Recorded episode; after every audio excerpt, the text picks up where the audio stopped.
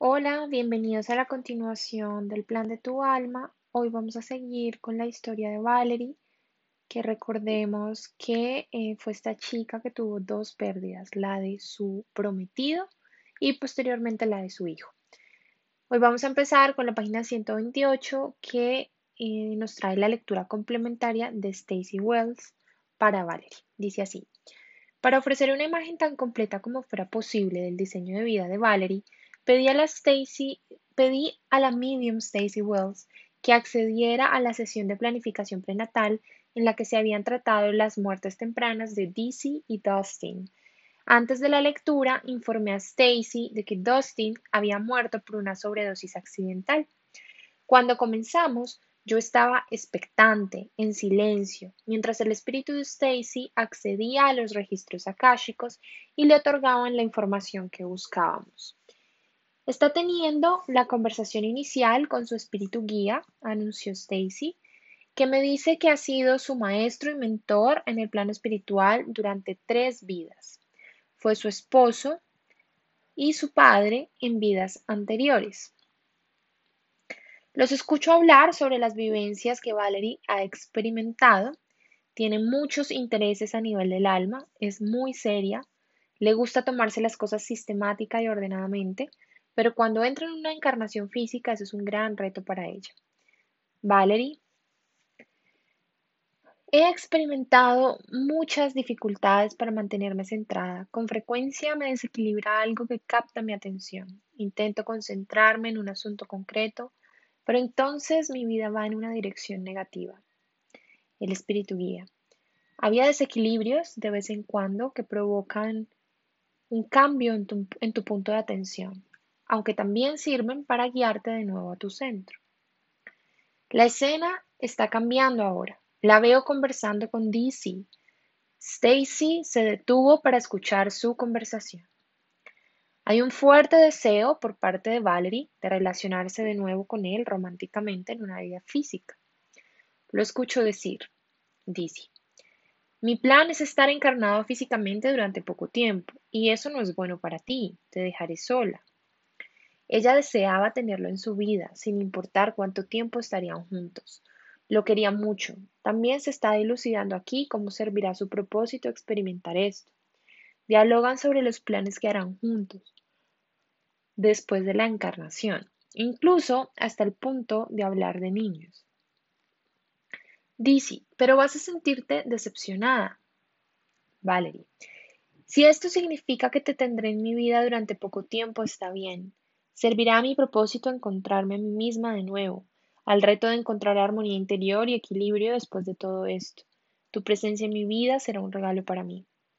Él está de acuerdo, incluso sabiendo que finalmente su presencia le, le traerá dolor debido a su muerte. Lo veo acercarse a ella y acariciar su rostro con sus manos. Está lleno de amor por ella, pero también de compasión por lo que va a sufrir. No obstante, comprende el papel que para ella representará. Este acuerdo sobre fallecer pronto ya lo hizo con alguien más antes de sentarse con Valerie. Ahora seguiré con Dustin. Nuevamente se produjo una pausa mientras el guía de Stacy la llevaba a esa parte de la planificación. Estoy en el centro de su conversación, explicó Stacy. Dustin ya la llama mamá. Se ha establecido que para sus propios propósitos va a dejar pronto su vida. Escucho las palabras será de un modo o de otro. Se trata de equilibrar el karma. En una vida anterior los papeles estaban invertidos. En esa vida ella murió mucho más joven que Dustin. Él era su madre. Vivieron una vida difícil en el campo. Eran muy pobres, trabajaban duramente. Dustin ansiaba más excitación, así que sus planes para esta vida incluían posibilidades que le harían sentirse más vivo. Tengo la sensación de que fue difícil para él mantener la mente centrada en su encarnación como el hijo de Valerie. Dustin acepta ayudar a Valerie para que obtenga equilibrio a través de su necesidad de devolverle el cuidado, el amor y la energía que él le dio en su vida anterior. Valerie a Dustin. Quiero cuidar de ti, quiero darte la vida y cuidarte todo lo que pueda. Este tipo de responsabilidad es muy fácil para mí. Seguiré creciendo a través de las responsabilidades de cuidar el hogar y la familia. Es parte de mi identidad. Espíritu guía. Tienes que desarrollar un más fuerte sentido de tu valor, no solo la autodisciplina, sino cuando vuelves al espíritu después de la vida. Todavía traes contigo mucha confusión acerca de quién eres. Tienes que identificarte como la mujer, la madre o la novia de alguien. Descubrir quién eres y permitir que eso sea suficiente ha sido un desafío constante para ti. Esta vida te ayudará a encontrar el equilibrio dentro de ti misma. Dustin dice que quiere ambos mundos, la existencia física y el espíritu por igual. Tiene mucha energía acumulada de sus seis vidas anteriores, durante las cuales estas energías se movieron muy lentamente y fueron superficiales. Quiere expresar y eliminar esa energía durante la vida que está por venir. Hay cosas que quiere hacer, quiere hacerlo todo, hacerlo bien y volver a casa. Hay cosas que hace en el otro lado, muchas almas con las que interactúa han sido familiares en varias vidas pasadas y en esta vida trabaja con niños. Piensa que ese debe ser al menos un tercio de su trabajo en el otro lado. Trabaja en ello. Estos son niños que están entre las edades de 5 y 15 años. Dustin los ayuda, especialmente cuando son transiciones repentinas, para que se sientan cómodos, jueguen y se reorienten.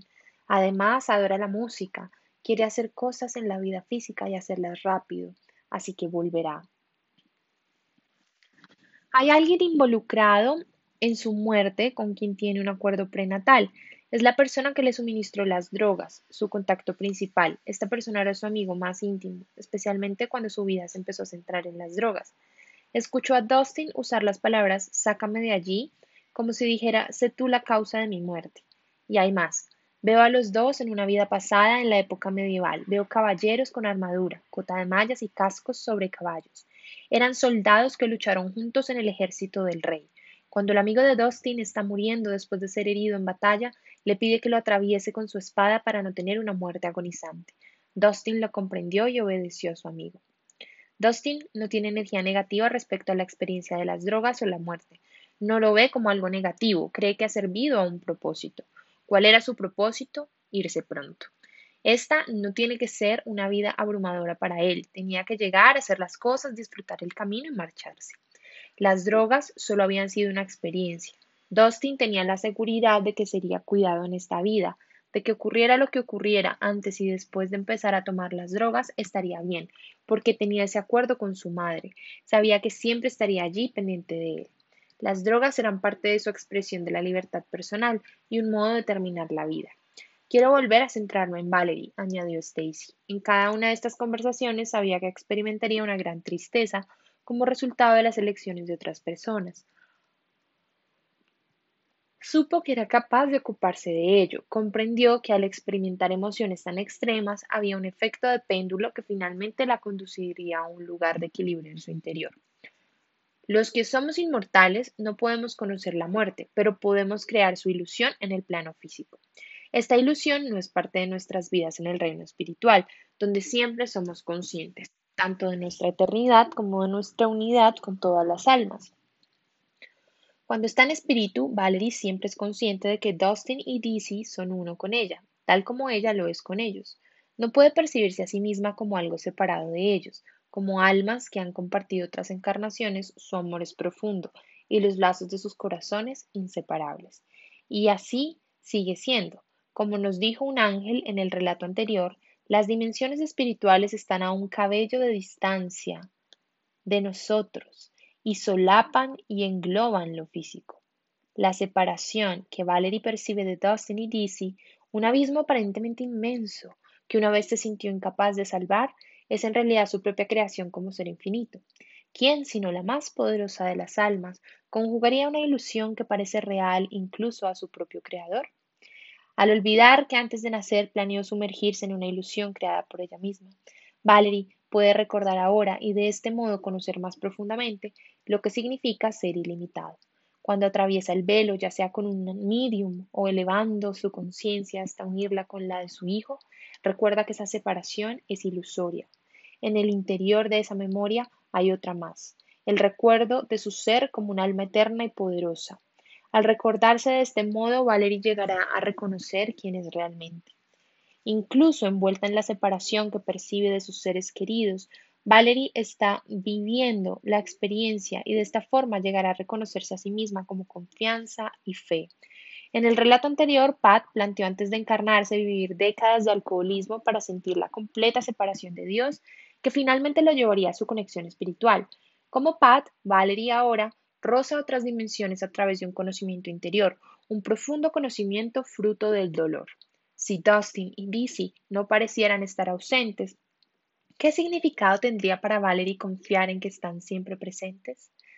Si no parecieran haber fallecido, ¿cómo podría tener Valerie fe en que sus vidas son eternas? De la duda nace la confianza. En la incertidumbre se crea la verdadera fe. Solo en esas circunstancias es duro el contraste y la elección significativa. Cada vez que elige rasgar el velo y sentir el amor que Dustin y Dizzy continúan enviándole, Valerie da otro paso hacia la comprensión de la ilusión, de la transitoriedad, de la muerte física. Comprender la ilusión de la pérdida mientras estamos en el cuerpo es comprender de modo muy amplio la imposibilidad de la pérdida en espíritu. Nunca estamos sin nuestros seres queridos y ellos nunca están sin nosotros. Cuando su vida se complete, Valerie, que aparentemente ha sentido la pérdida, volverá al espíritu y compartirá con Dustin y Dizzy una apreciación nueva y más profunda por sus vidas y su amor. Así como las circunstancias de esta encarnación han engendrado en Valerie un conocimiento de la verdad y de la fe, también le permiten experimentarse a sí misma como empatía y compasión. Como diría más tarde, tengo una magnífica comprensión del sufrimiento humano, y así es, aunque es más que una comprensión, ahora es una forma de ser. Cuando Valerie abrazó a la mujer cuya vida había sido devastada por el huracán Katrina, sintió, sintió verdaderamente su desesperación. La profundidad de la empatía de Valerie y la intensidad de su compasión fue forjada por su propia noche oscura del alma. En ese momento, en el supermercado, la angustia de Valerie le permitió comprender realmente la de otra persona. Valerie podría haber planeado una existencia despreocupada, pero tal vida nunca habría creado el eco emocional que resonó y difundió tras el huracán. Mientras Valerie la abrazaba, la mujer sintió la empatía y la compasión de alguien que sabía. Se sintió comprendida y por ello dejó de estar sola en su dolor. Valerie, que se había sentido totalmente sola después de las muertes de Dustin y Dizzy, fue capaz de aliviar ese dolor porque ella misma estaba viviéndolo. El impacto energético de tal conexión íntima es inconmensurable y excede el que podría haber ofrecido a alguien que solo tuviera una comprensión conceptual del sufrimiento. Y en esa espontánea expresión del amor, Valerie creó una nueva, conciencia de sí misma, como empatía y compasión. Después de abandonar el plano físico, llevará este conocimiento al espíritu, donde permanecerá como parte de su alma mucho después de que el dolor que lo hizo posible se desvanezca en el tiempo. Mientras Valerie sana y ayuda a otros a sanar, forjará en su interior un sentimiento de equilibrio, una tranquilidad interior que contrastará radicalmente con las crudas e intensas emociones que acompañan la muerte. Esto también es parte de su plan de vida. Como Valerie dijo en su sesión de planificación prenatal, ha experimentado otras vidas en las que había perdido el equilibrio. El alma busca estabilizar lo que en las anteriores encarnaciones ha quedado desequilibrado. Que Dizzy y Dustin decidieran antes de nacer dejar a Valerie es difícil de comprender desde el nivel de la personalidad. Pero al nivel del alma, estos planes se hicieron por amor. Dizzy y Dustin planificaron vidas que impulsarían su crecimiento y el de todos los que compartiesen sus vidas, incluyendo a Valerie. Como indicó el espíritu guía de Valerie, la inseguridad causada por sus muertes es lo que realmente la llevará de nuevo a su centro.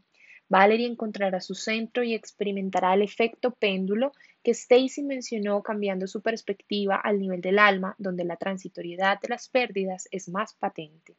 Durante el curso de su encarnación, la valiente entrega su plan de vida hará que Valerie tenga conciencia de su propia valía, de la que habló su espíritu guía.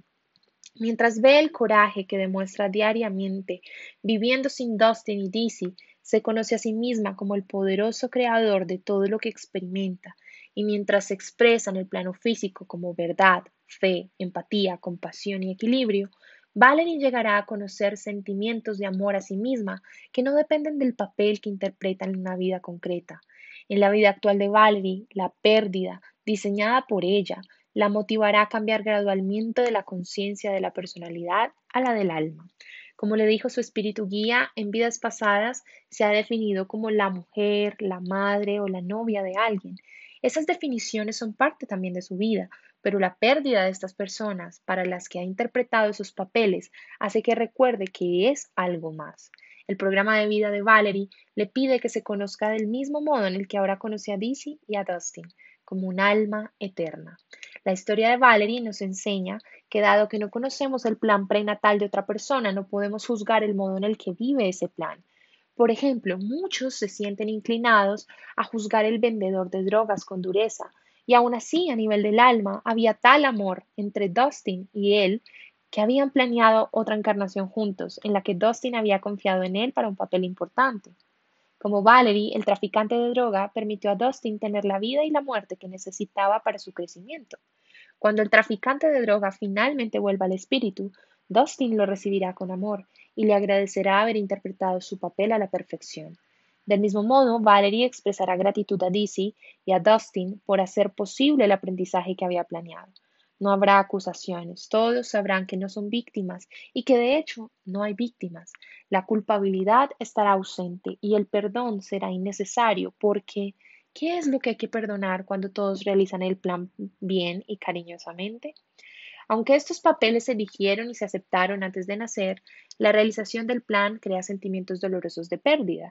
Valerie ha aprendido y tiene mucho que enseñar acerca de cómo vivir con tales sentimientos. Tras la muerte de su hijo, la experiencia le enseñó que tenía que aceptar el dolor. Como aconsejaron los espíritus guía en la sesión de Valerie con Deb, llorad hasta que no os queden lágrimas y después llorad un poco más. Los guías saben que el dolor reprimido es un dolor no sanado. Para sanar el dolor sería útil tener en cuenta que nos relacionemos con nosotros mismos del mismo modo en que nos relacionamos con los demás. Si un amigo viene a nosotros buscando apoyo después de perder a un ser querido, no nos quedamos de brazos cruzados y nos damos la vuelta, ni le decimos que no tenemos tiempo para él o que debe dejar de lado el dolor y seguir adelante. Entonces, ¿por qué a veces nos tratamos a nosotros mismos de esa manera? Valerie se alejó de ella misma después de la muerte de Dizzy, buscando alivio en el alcohol, pero después de la muerte de Dustin se quiso a sí misma lo suficiente como para permitirse sentir la pérdida. Cuando sufrimos, necesitamos más que nunca darnos a nosotros el mismo amor que el que ofrecemos tan libre y generosamente a un amigo en su pena. A causa del dolor, a veces hay un deseo o tentación de acelerar el proceso o incluso de apartarlo. Para el alma, el dolor es una expresión de amor y todas las expresiones de amor son sanadoras. Si nos resistimos al dolor, literalmente envolvemos nuestro dolor en energía y lo encerramos. Llorar es el modo natural que tiene el cuerpo de limpiar tal densidad energética las lágrimas hacen que fluya la energía y de ese modo permiten la sanación. Cuando comprendemos el valor del duelo, podemos sentirnos inclinados a pensar que debemos llorar. A nivel etéreo, la energía del, debemos es incompatible con la verdadera curación. Debemos es una construcción intelectual de la mente, intentando controlar un proceso del corazón. Cuando nos, nos, decimos a nosotros mismos que debemos o que tenemos que hacer algo, estamos permitiendo que sea la mente la que fije la vibración donde actuar. Por ello, mucho más importante que lo que hacemos es la frecuencia en la que lo hacemos. El duelo es sanador cuando es una expresión natural y espontánea de una emoción. Llorar porque debemos llorar es llorar a través del ego. Llorar porque queremos es un modo amoroso y benévolo de cuidar de nosotros mismos. El espíritu nunca nos abandona en nuestro dolor y nadie llora solo. El doliente solitario está rodeado y abrazado por una familia de espíritu guía, ángeles y fallecidos, cuyo amor por él es desbordante. Los cuerpos mueren, el amor no lo hace. Cuando pensamos en los que han vuelto al espíritu, la energía de nuestros pensamientos los acerca a nosotros. Con frecuencia intentan hablar con nosotros, tal como Dustin envió un mensaje a Valdi a través de su hermana. Son capaces de colocar ideas en nuestras mentes, tanto mientras estamos despiertos como cuando estamos soñando, y sensaciones en nuestra intuición, dado que ahora ellos son energía sin bloquear por las restricciones físicas, pueden, como dijo Dustin, comunicarse a través de instrumentos como los teléfonos. Como los espíritus guía y los ángeles pueden poner en marcha coincidencias que guíen, sanen o nos beneficien de otro modo. No es raro, por ejemplo, que una persona que está sufriendo se encuentre y adopte a un animal perdido poco después de perder a alguien. Los seres queridos en espíritu son también capaces de crear aromas familiares como la colonia o el perfume que usaban para indicarnos que aún están con nosotros. Nuestro dolor interfiere a veces con nuestra facultad de percibir sus mensajes, pero abrirnos a la presencia de los seres queridos es una invitación para que hagan milagros en nuestras vidas. Al fin de cuentas, la muerte del cuerpo físico es una decisión tomada por las almas después de haber cumplido su plan de vida. Cuando alguien muere, podéis estar seguros de que ha hecho todo lo que debía hacer, nos dijo el alma de Valerie. Esta seguridad trae consigo una comprensión de que no somos los culpables de la muerte de un ser querido. Los accidentes fatales o las circunstancias de las que tal vez nos sentimos responsables son solo algunos de los puntos de salida planeados por nuestros seres queridos antes de nacer. Por eso, quienes creéis que habéis causado o que podrías haber evitado la muerte de alguien, debéis saber esto. Nadie muere sin su propio consentimiento. Esta es la base del perdón hacia vosotros. Ahí yace vuestra paz. La fe y la confianza en la sabiduría de nuestros planes prenatales nos permiten saber que aquellos a los que amamos sacaron de sus vidas todo el crecimiento, la belleza y la riqueza que buscaban. Están en paz con el conocimiento de que han vivido sus vidas tal como los habían planeado y compartirán con nosotros este conocimiento y la paz que implica. Bueno, el siguiente capítulo es el capítulo de los accidentes. Voy a revisar un momentico. Sí, listo. Vamos a empezarlo. Es el capítulo 7. Dice así. En el plano terrenal, los accidentes físicos parecen sucesos aleatorios. Cuando no son graves, los etiquetamos como desafortunados. Cuando lo son, los llamamos trágicos. Quienes los padecen parecen sufrir a manos de un universo indiferente que dispensa arbitrariamente destinos de buena o mala fortuna con frío desprecio e injusticia. En respuesta, a menudo tememos los accidentes y teñimos nuestras vidas con un tono oscuro. Pero como he comentado en capítulos anteriores, poco en el reino físico es como parece. Este capítulo explora una idea aparentemente paradójica, el accidente planeado. Muchos accidentes son planeados antes de nacer con el propósito del crecimiento espiritual, la ayuda a los demás, el despertar y un conocimiento más profundo de sí mismo. El crecimiento profundo es posible no solo para la persona que experimenta el accidente, sino también para todos los demás que tienen contacto con ella. Y por último, dado que nuestras vidas están todas interconectadas, todo el mundo está en contacto. En este capítulo conocerás a dos personas que experimentaron accidentes catastróficos, Jason Thurston y Cristina. El de Cristina ocurrió hace muchos años y el de Jason es mucho más reciente. Antes de nacer, ambos eligieron enfrentarse a un, a un acontecimiento extraordinario. El relato de Jason. No puede haber nada mejor que esto, pensó Jason mientras miraba la escena que se desarrollaba en la parte de atrás de su casa en una cálida y soleada tarde de agosto de 2004. Sus amigos estaban por allí charlando alegremente mientras esperaban la barbacoa que Jason y su esposa Davina iban a preparar para cenar. Más tarde, después del atardecer, se reunirían dentro de una fogata. Los hijos de Jason y Davina, Jaron y Garrett, a quienes llamaban cariñosamente Fox, estaban jugando en, una, en la piscina mientras otros niños corrían por el césped, riendo y jugando. Jason había completado con éxito su entrevista final para un puesto de jefe instructor, un trabajo que sería la realización del sueño de toda su vida. Aquel día, antes, había cortado el césped con una pasada rápida. Era Superman, dijo melancólicamente. Momentos después, el curso de su vida se vio alterado para siempre. Davina llamó a Jason y le pidió que comenzara a hacer la cena, Juguetonamente se alejó de ella y se zambulló en la piscina para salpicar a Jaron. Salté como lo hacía normalmente, solo que esa vez fue diferente, recordó Jason. Esa vez me golpeé la cabeza contra el fondo. Fue como si un relámpago me recorriera la espalda. Quise mover los brazos para nadar hasta la superficie, pero no podía. Estaba en el fondo totalmente impotente. Me rendí. Lo siguiente que recuerdo es que vi imágenes vívidas de toda la gente a la que quiero. Vi todas las cosas que no quería dejar atrás. No puedo expresar la paz, la tranquilidad y la serenidad que sentí. Quería abrazar ese sentimiento y quedarme con él, pero era un hombre de 32 años con una esposa, hijos y trabajo. No era el momento.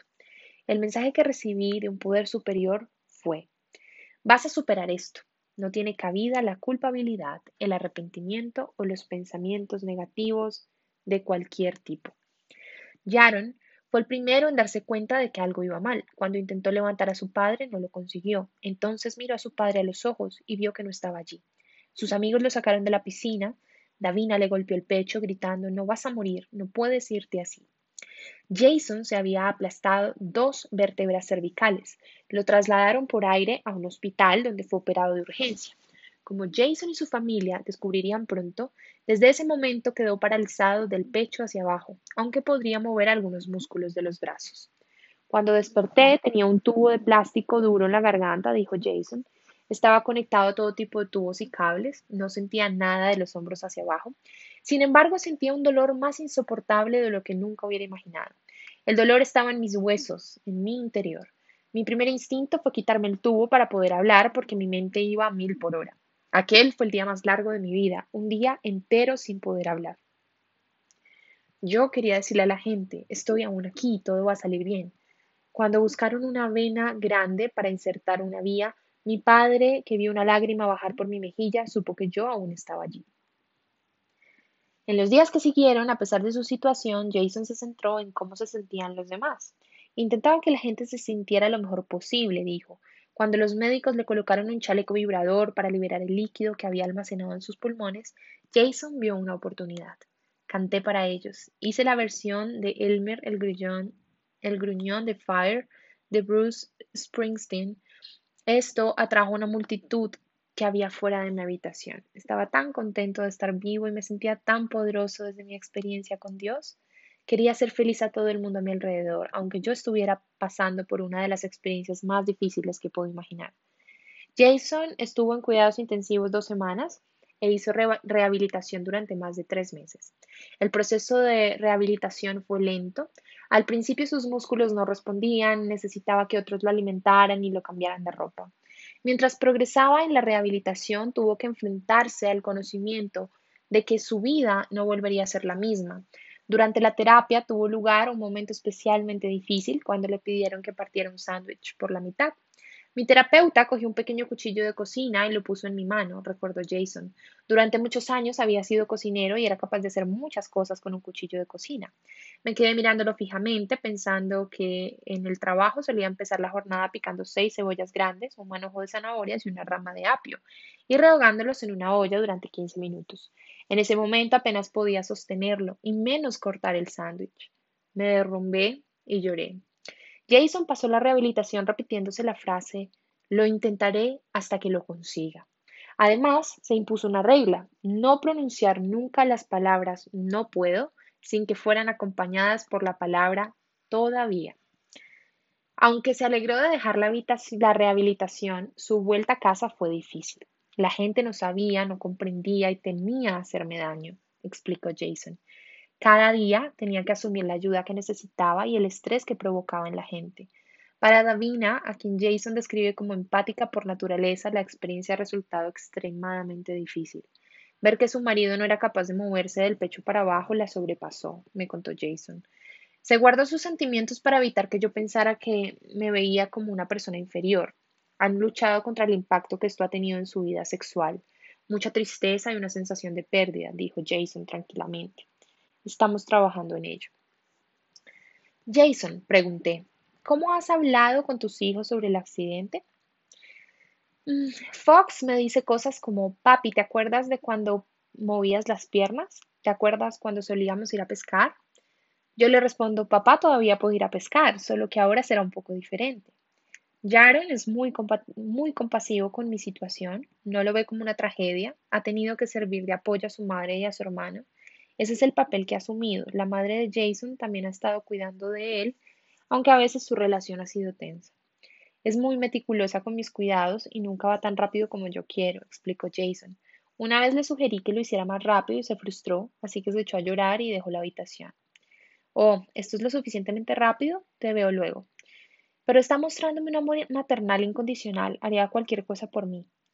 También se ha sentido muy apoyado por la comunidad. Se celebró una cena benéfica y una subasta para recaudar fondos a fin de poner rampas y puertas más amplias en casa de Jason. Sus amigos cortan y almacenan leña. En una ocasión tallaron JT en uno de los leños y se ofrecieron como regalo. La iglesia local donó una ducha nueva. Tal era la cantidad de gente que contribuyó de diversos modos que Davina publicó una carta en el periódico para darles las gracias. Sin embargo, tengo un par de amigos que no han vuelto a venir, dijo Jason. Un amigo de la universidad vino a verme a la UCI y me dijo sinceramente no quería verte porque quiero recordarte del modo en el que eras. Vino una vez más mientras estaba en la rehabilitación, pero no lo he visto desde entonces. Hay algunas personas que me ven a mí y no al accidente, y otros ven el accidente y no a mí. Gradualmente, Jason está adaptándose a su nueva vida. Después de mucha práctica, ahora es capaz de comer solo, puede asearse si alguien lo coloca en la ducha. En el proceso diario de lavarse y vestirse a veces tarda hasta cuatro horas. Para Jason es difícil sostener un bolígrafo, pero puede escribir moviendo el brazo entero. Ahora soy más paciente, en muchos sentidos, observó. No puedo arrepentirme del momento en el que me zambullí en la piscina, sobre todo sabiendo que ocurrió por una razón. Jason, ¿qué te gustaría decir a alguien que, que acaba de tener un accidente o que está cuidando de alguien que lo ha tenido? Le pregunté. Piensa en lo que todavía tienes, contestó. Aún soy capaz de recordar cosas, de resolver problemas, de hacer crucigramas, de ser ingenioso, y he conocido a mucha gente a la cual nunca habría conocido de no haber tenido esta experiencia. Me siento agradecido por ello. Mm, ¿Qué más te gustaría que supiera la gente? Llorar ayuda a sanar. Hay una persona todavía en el interior. Solo porque no te miren o no se muevan del mismo modo en el que lo hacían antes, no significa que no estén aquí o que no puedas amarlos del mismo modo. Creo que somos criaturas adaptables, nos adaptamos y nos superamos la sesión de Jason con Stacy Wells. Al hablar con Jason me sorprendió su determinación a mantener una actitud positiva. Durante el transcurso de muchas entrevistas con otras personas había llegado a la conclusión de que se nos otorgan los dones, las cualidades personales, la gente y las sincronicidades que necesitamos para aceptar y para utilizar nuestras experiencias vitales para nuestro crecimiento personal. Somos libres de hacerlo o no. Pensé que Jason había sido dotado de una voluntad inusualmente fuerte que le impulsaba a ir hacia adelante a pesar de la dificultad de su desafío o quizá debido a ella. Inspirado por su experiencia cercana a la muerte, eligió no centrarse en los pensamientos negativos. Intuitivamente sabía que el accidente había ocurrido por una razón y estaba buscándola. Sentí que nunca se rendiría en esa búsqueda. Para ver qué información podía darnos el espíritu en cuanto a los propósitos del accidente de Jason, pedí a Stacy que escuchara su conversación prenatal. Antes de la lectura le di los nombres y las fechas de nacimiento de los miembros de su familia y le informé de que ahora era tetrapléjico como resultado de un accidente ocurrido en la piscina. Lo veo hablando con tres guías, anunció Stacy, cuando comenzó a escuchar y visualizar la sesión de planificación de Jason. Veo que tres cuartas partes de la habitación están ocupadas por Jason y otras almas de su grupo, tanto aquellos que interactúan con él en la tierra como los que se quedarán en el espíritu. Los tres espíritus guía ocupan el resto de la habitación. Jason está hablando muy apasionadamente con estos guías. Jason, quiero este desafío. Espíritu guía, ¿te das cuenta de que después de esto todo cambiará? Jason, sí, cuando he estado en un cuerpo físico, he estado mucho tiempo afligido, atrapado por la sensación de lo inmediato. Cuando llego a la vida física y alcanzo la madurez, olvido que hay algo más allá de lo que puedo ver. Vida tras vida me centro en lo inmediato, en las estructuras sociales, en lo que es popular en el momento, en el reconocimiento, el estatus, el éxito social, y me olvido del compromiso y de lo que quería antes de entrar en la vida. Quiero ser altruista, no solo para mi familia, sino para un grupo de gente mayor. Quiero mostrarles el camino e inspirarlos a ser y sentir. Quiero estar al servicio de los demás de un modo que me ayude a ver mi propia espiritualidad de nuevo. Espíritu guía. Tu mayor crecimiento espiritual tendrá lugar tres o cuatro años después de tu accidente. Será un momento de crecimiento acelerado. Oirás sonidos. Será una clara audiencia. Tu audición, tanto física como espiritual, se incrementará durante esta época. Jason. Estupendo, me parece bien. Me dicen que Jason está perfeccionando este nivel de evolución, añadió Stacy, citando a su espíritu guía. Quiere trabajar en esta lección por última vez. Está haciendo exactamente lo que tenía que hacer para conseguirlo. Dado que esta experiencia vital tendría un gran impacto en aquellos que lo quieren, sabía que Jason debía haber consultado con sus planes con las otras almas con las que se encarnaría. Pregunté a Stacy si podía escuchar las conversaciones con, las, con algunas de esas almas, comenzando con la de su madre. Habla con ella sobre que esto, el accidente, iba a ocurrir cuando tuviera 10 años, dijo Stacy. Ese hubiera sido un tipo distinto de accidente. Ella rompe a llorar, levanta las manos y hace un gesto de negación. La madre. No, no, no, no, no. No puedo estar de acuerdo con eso. Sería como perderte. Ya te he perdido antes. Ha habido otras vidas en las que te fuiste antes que yo. No quiero que eso ocurra de nuevo.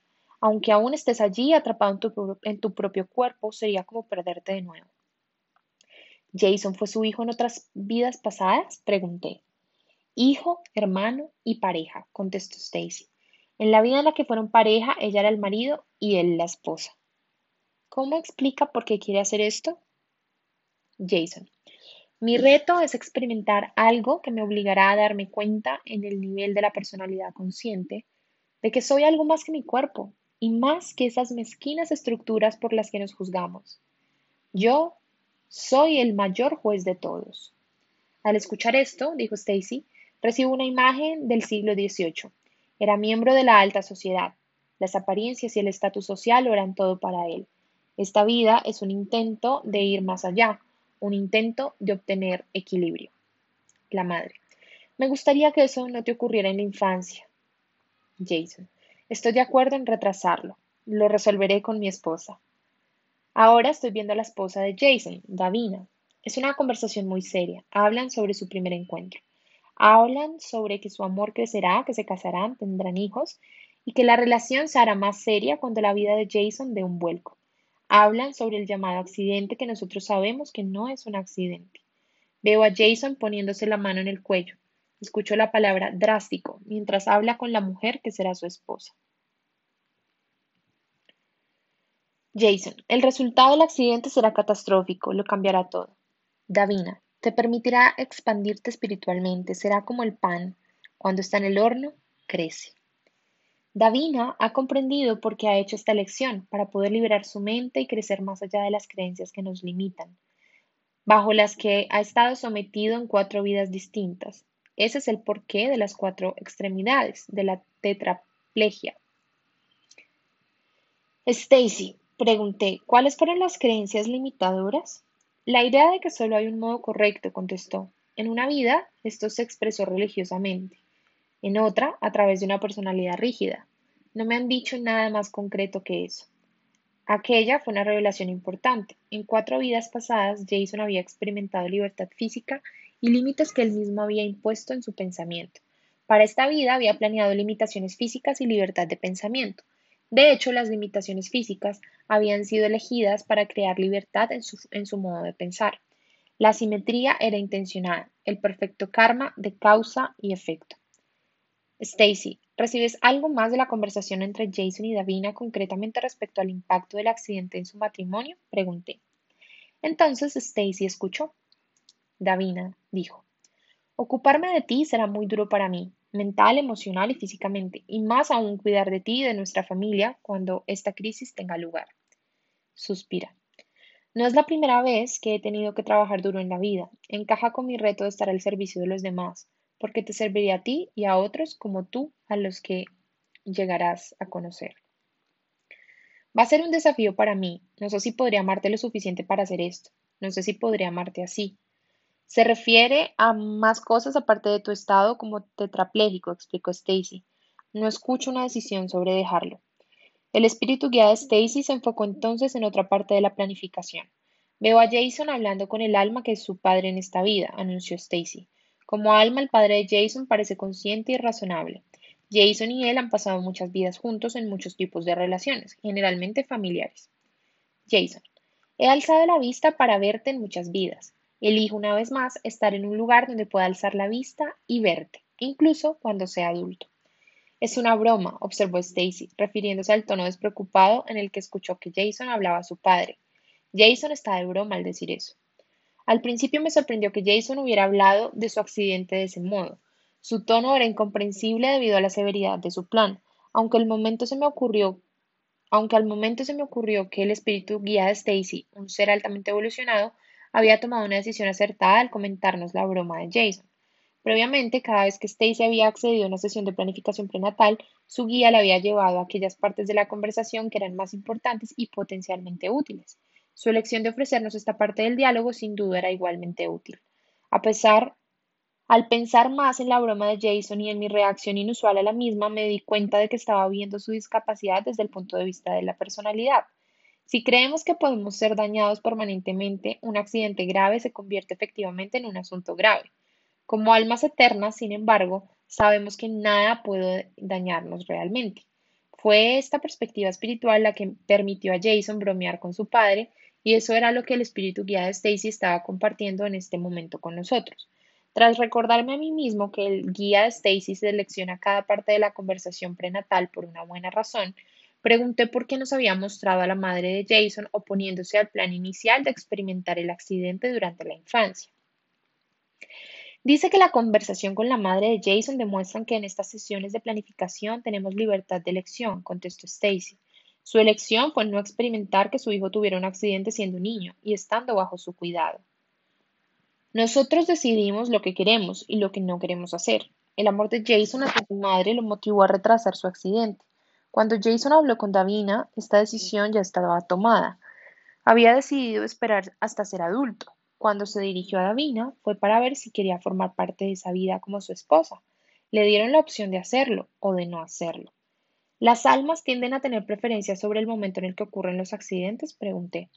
El modo de hablar de Stacy se hizo más lento. Ahora estaba canalizando su guía. Es una elección personal basada en muchas cosas, dijo. A veces el alma tiene prisa por completar el ciclo de reencarnación. A veces son otros elementos, como la energía disponible en la Tierra en ciertos momentos de una única vida, Usáis la astrología y otras influencias numéricas como la numerología para definir y etiquetar estas energías. El alma antes de nacer es consciente de esas energías. ¿Por qué otras razones planean las almas tener accidentes?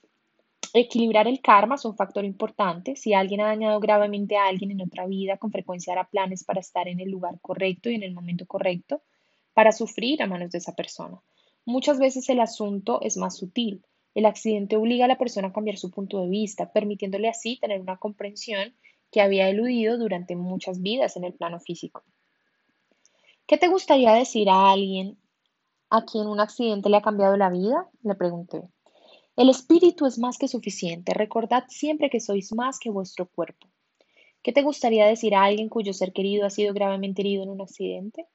Lo que estáis viviendo genera una gran compasión. Esto es una prueba de vuestra capacidad de amar incondicionalmente y de recordar que tal como os ponéis al servicio de los demás, alguien puede haber estado a vuestro servicio o estarlo en un futuro en un momento de necesidad. Y recordad el perdón, porque siempre se produce ira en algún momento. Ira ante el accidente, ira ante la persona que, que tuvo el accidente, ira porque las cosas tuvieran que ser así.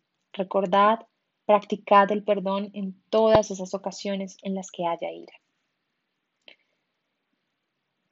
La sesión de Jason con Deb de Bari. Además de la lectura de Stacy, Jason tuvo una sesión con la medium Deb de Bari y sus espíritus guía. Al empezar, solo conté a Deb que Jason es tetrapléjico como resultado de un accidente ocurrido en una piscina que tiene dos hijos y que el, nombre de su esposa es Davina. Deb escuchó atentamente sus guías cuando empezaron a explicarle lo que Jason había buscado experimentar en su vida actual. Hay un acuerdo entre vosotros dos, Jason y Davina, dijo Deb a Jason. En cuanto a tu hijo mayor, su venida a la tierra fue para cuidar de ti. Esta es una enorme lección de aprendizaje para él, compasión y empatía, pero el acuerdo principal fue entre tu esposa y tú. Veo que en varias vidas pasadas te has ocupado de ella. Estoy recibiendo una imagen de que hubo una enfermedad, algo crónico. Fue durante la Edad Media. Hubo otra vida, ella era tu hermano y tú su hermana. Queríais asumir una gran dificultad para borrar un montón de karma y no tener que volver de nuevo. Dijiste a Davina, vamos a hacer que esto, el accidente, no sea en la vejez. Y ella dijo, quiero estar contigo, estoy deseándolo. Como Stacy, Deb había percibido el deseo de Jason de hacer que el accidente tuviera lugar en una época relativamente temprana de su vida. Evidentemente estaba accediendo a esa parte de la planificación prenatal que tuvo lugar después de que su madre le hubiera pedido que no tuviera el accidente en su infancia. Aunque Jason había accedido a su petición, estaba impaciente por asumir un desafío que fuese largo y por tanto le preguntó a Davina si el accidente podría ocurrir cuando fueran jóvenes. Además, continuó Deb repitiendo lo que había oído de sus guías, parece que realmente te dieron la oportunidad de continuar o marcharte. ¿Estuviste inconsciente en algún momento? Estuve totalmente inconsciente, sin pulso, sin nada, confirmó Jason. Mi mujer me hizo los primeros auxilios. Estoy escuchando que tuviste que decidir si querías quedarte aquí en la Tierra y continuar con tu acuerdo o marcharte. Tú elegiste. Durante el momento en el que estuviste inconsciente dijiste, me quedo, quiero continuar.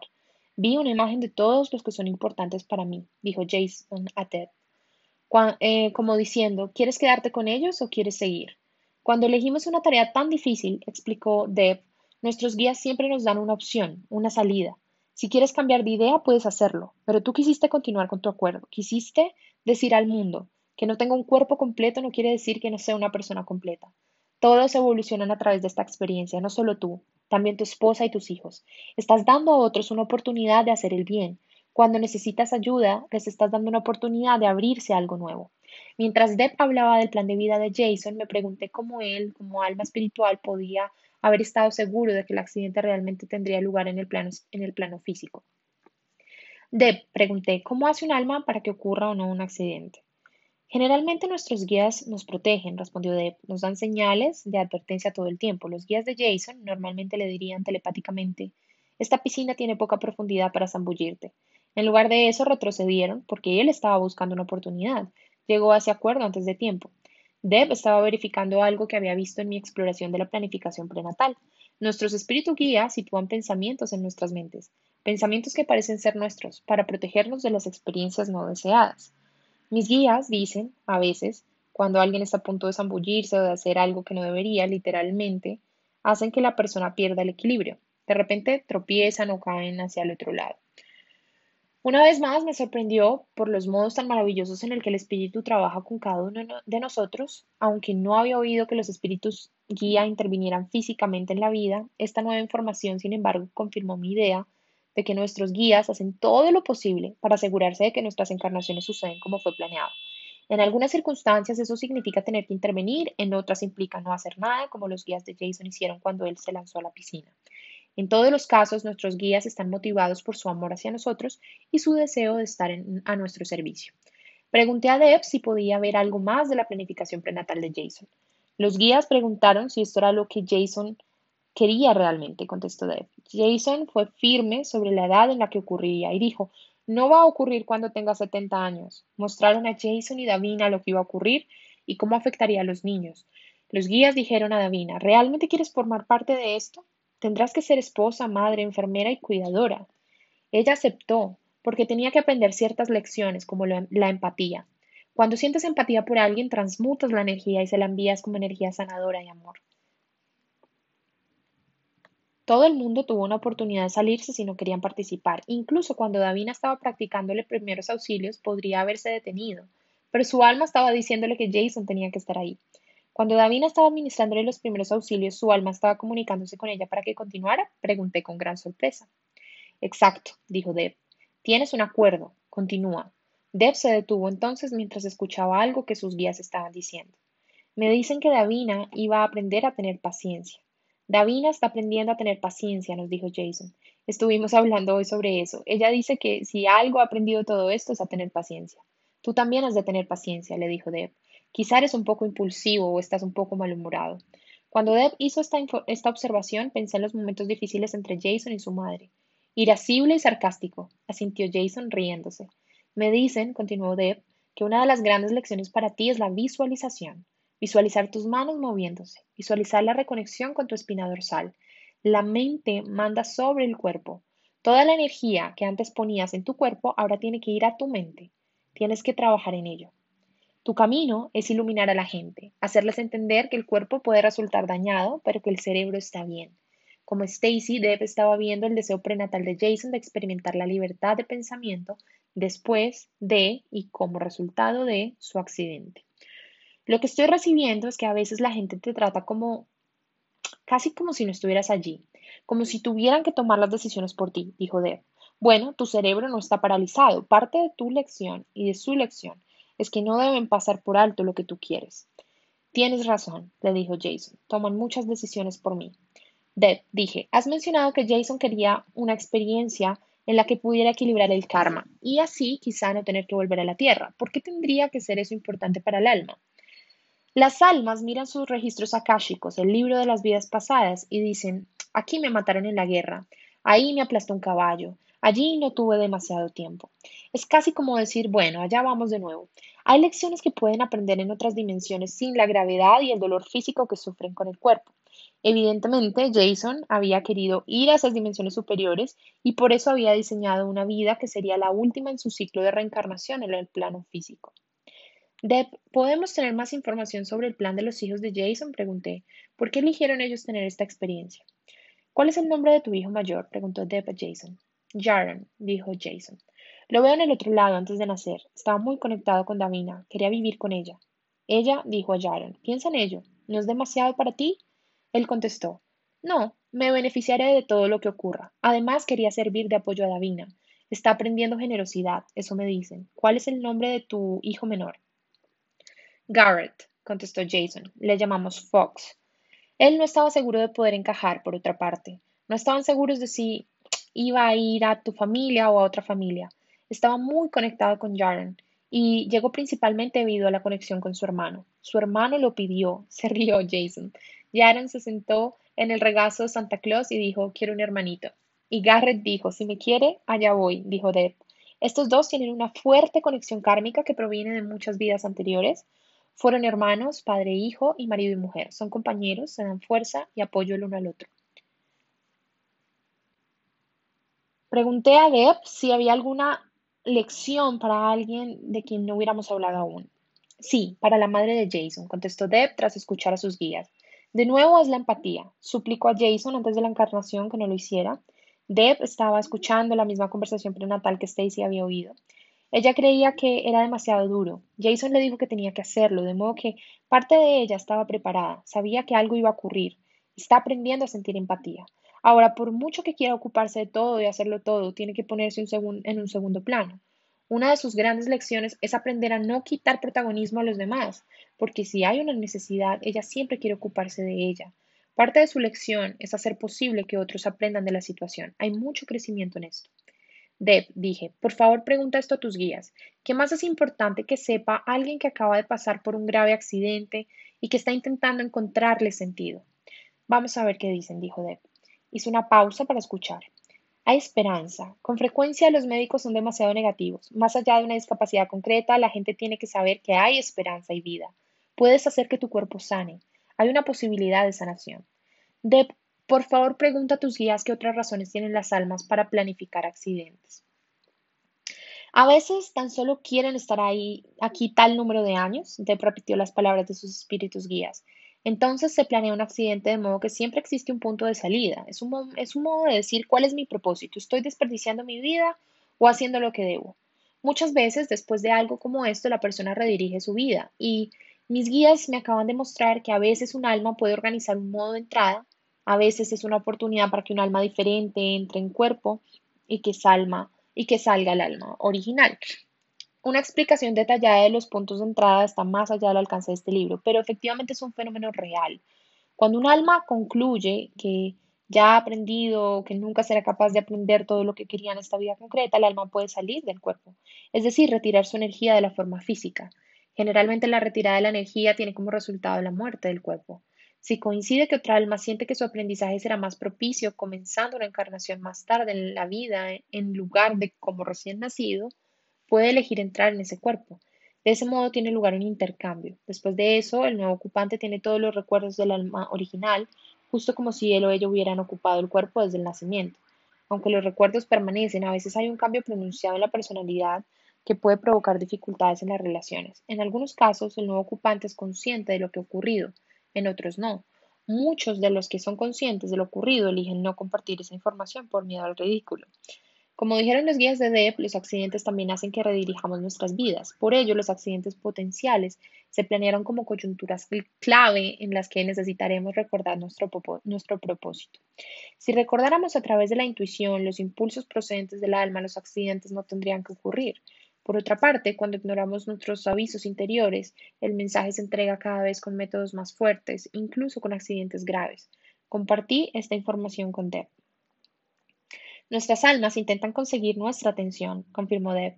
Cuando no pueden hacerlo, nos llaman porque hemos acordado ciertas cosas y tenemos que comenzar a hacerlas. Deb, dije. Cuando Jason tuvo esta experiencia cercana a la muerte, le dijeron que sería importante que no sintiera arrepentimiento ni tuviera pensamientos negativos. ¿Qué pueden decir tus espíritus guía para ayudar a la gente en relación con esto? La persona se preguntará por qué le ha ocurrido eso a ella, dijo Deb. Estará furiosa. Los guías están mostrándome que la furia es energía. No la dirijáis hacia vosotros mismos. Tomad esa energía para ejercitaros, para visualizar, para impulsar hacia adelante. Entonces es cuando el alma crecerá, y cuando obtengáis una victoria, incluso la más pequeña, celebradlo. Estad alegres, y, con, y, cada día bendecid vuestro cuerpo. No digas este maldito cuerpo, decid este maravilloso cuerpo va a servirme lo mejor que pueda. Y los guías están diciéndome que cuando la persona se sienta triste puede llorar. Si contienen el llanto, este saldrá como ira. Las lágrimas lavan el alma. Deb Jason ha hablado conmigo sobre cómo este accidente ha influido en su matrimonio. ¿Qué pueden decir tus guías a los lectores cuya relación se ve dificultada por un accidente? Dicen comunicación, comunicación, comunicación. Tenéis que hablar de todo, Jason. Davina no quiere decirte que está preocupada o que tiene miedo, pero tiene que decir estoy preocupada por esto. Quizá puedas dedicarle una palabra amable para que pueda sentir que está apoyándose en tu hombro. Ella cree que si dice algo puede hacerte daño, así llegará a un punto en el que será abrumador para ella y pensará, me apartaré de esto. Así él podrá sanar mejor y será mejor para los dos. Tengo mucha curiosidad, dijo Jason, sobre el resto de gente que se ven afectados por esto, amigos, otros miembros de familia, conocidos. Para ellos también hay un crecimiento del alma, le dijo Deb. Estás dándoles una oportunidad de sacar lo mejor de sí mismos. Tú conmueves sus corazones y ellos quieren hacer algo. Es así de sencillo. Reconocer la planificación prenatal puede proporcionar una sanación profunda, pero su función es acompañar al duelo, no sustituirlo. Una pérdida de cualquier tipo, incluso la pérdida de la movilidad física, sana con el llanto. El proceso de duelo no puede abreviarse pasando de la conciencia de la personalidad a la del alma. Es mucho mejor sentarse con el dolor y llorar. El duelo es un proceso gradual del corazón que hay que vivir suavemente y en gracia, con atención y con compasión por nosotros mismos. Con el tiempo nos llega un cambio de perspectiva. Uno de los cambios más sanadores es darse cuenta, como dijo el espíritu guía de Stacy, de que tú eres algo más que tu cuerpo. Esta comprensión lo cambia todo. La experiencia cercana a la muerte de Jason con Dios le confirmó que hay algo más allá del reino físico. Su angustia habría sido inmensa si hubiera creído que no había nada más, pensando que él era su cuerpo y que dejará de existir al final de su vida. En lugar de ello, sabe que él es espíritu, que viene del lugar de paz, tranquilidad y serenidad y que volverá a él. Cuando descubrimos nuestra planificación prenatal, nuestra perspectiva puede cambiar mucho más. Con esta nueva conciencia, la vida se extiende hasta un horizonte infinito. Ya no son sucesos aleatorios, cargados de inútil sufrimiento, sino más bien un plan bien concebido y rico en desafíos. Nosotros, quienes vivimos tales planes, somos más que un simple compendio de minerales y otras sustancias. Somos nuestra alma, y como alma, somos eternos. Bueno, voy a dejar acá este capítulo, que ya está muy largo. En el próximo terminamos el capítulo de los accidentes.